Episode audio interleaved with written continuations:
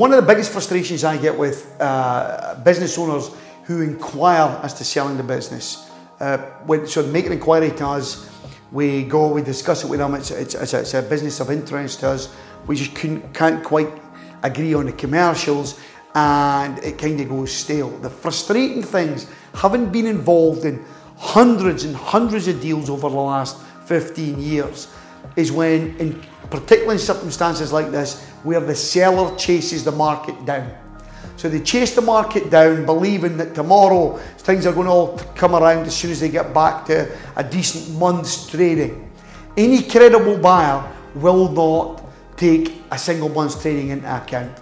So the market we find ourselves in at the moment, if we've got here that March 20, just before lockdown, was the height of the market. So that was at the highest value for a, for a majority of businesses, even in our sector. You know, a number of businesses were doing particularly well.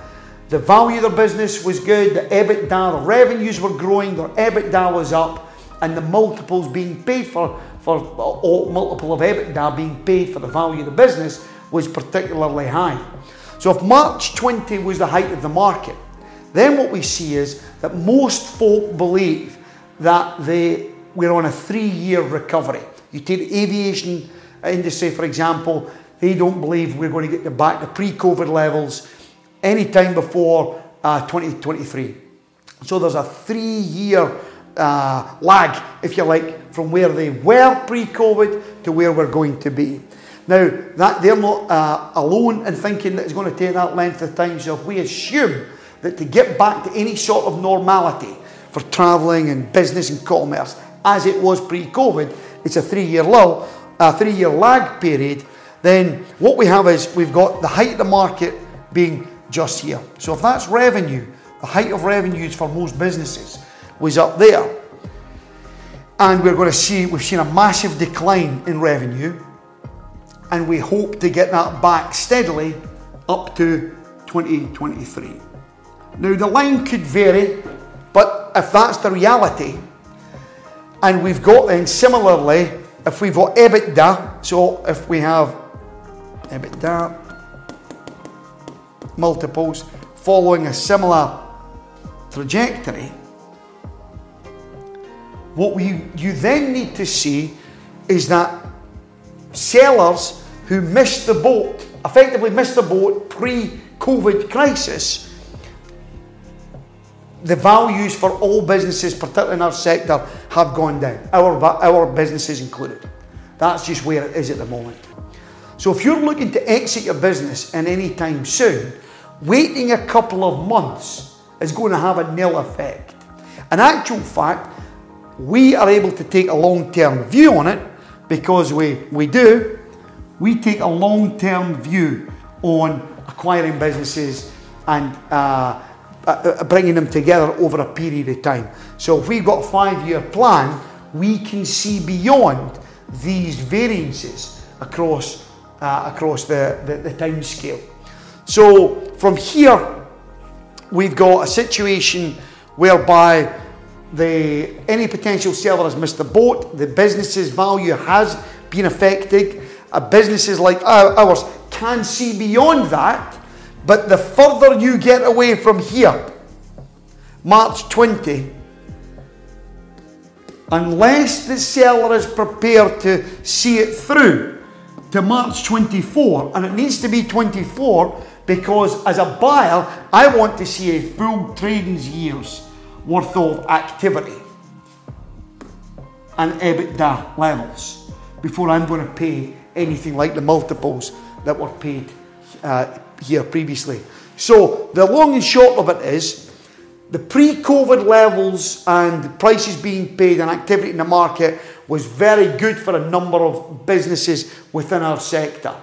That has completely changed over the coming months and years, and it could take as long as four years based on what the market's telling us before we can get back to pre COVID levels.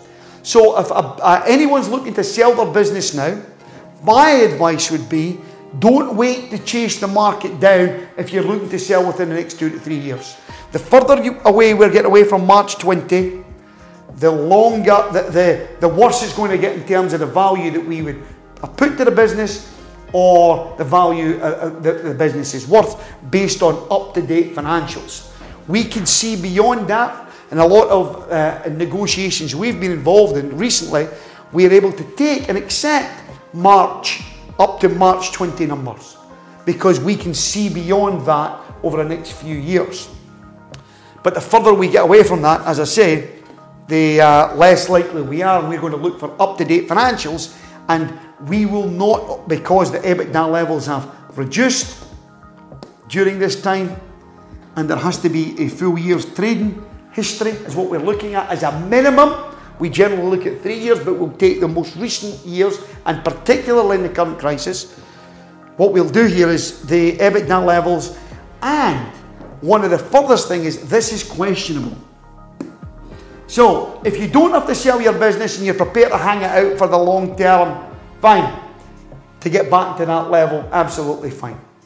If you're needing to sell your business, you want to sell your business, your business is in distress or real, uh, you have concern about the business, holding on for a couple of months, whether it's for six months, next year, will do absolutely, make absolutely no difference to the value of the business. In actual fact, it will make it worse because if you come back to us, for example, because we're so far away from March 20 now, our valuation of the business has just has gone down from where we are now, not up. And our valuation in terms of multiples of EBITDA will have gone down also. So it's a double whammy on the on the price that we or others would be prepared on the business.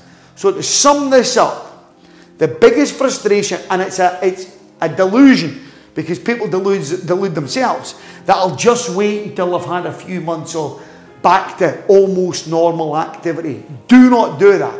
You're chasing the market down. You are devaluing the business in the short to medium term. But if you're prepared to hang it out, as we are, for the long term, then you would hope, but that, that is questionable to that actual date.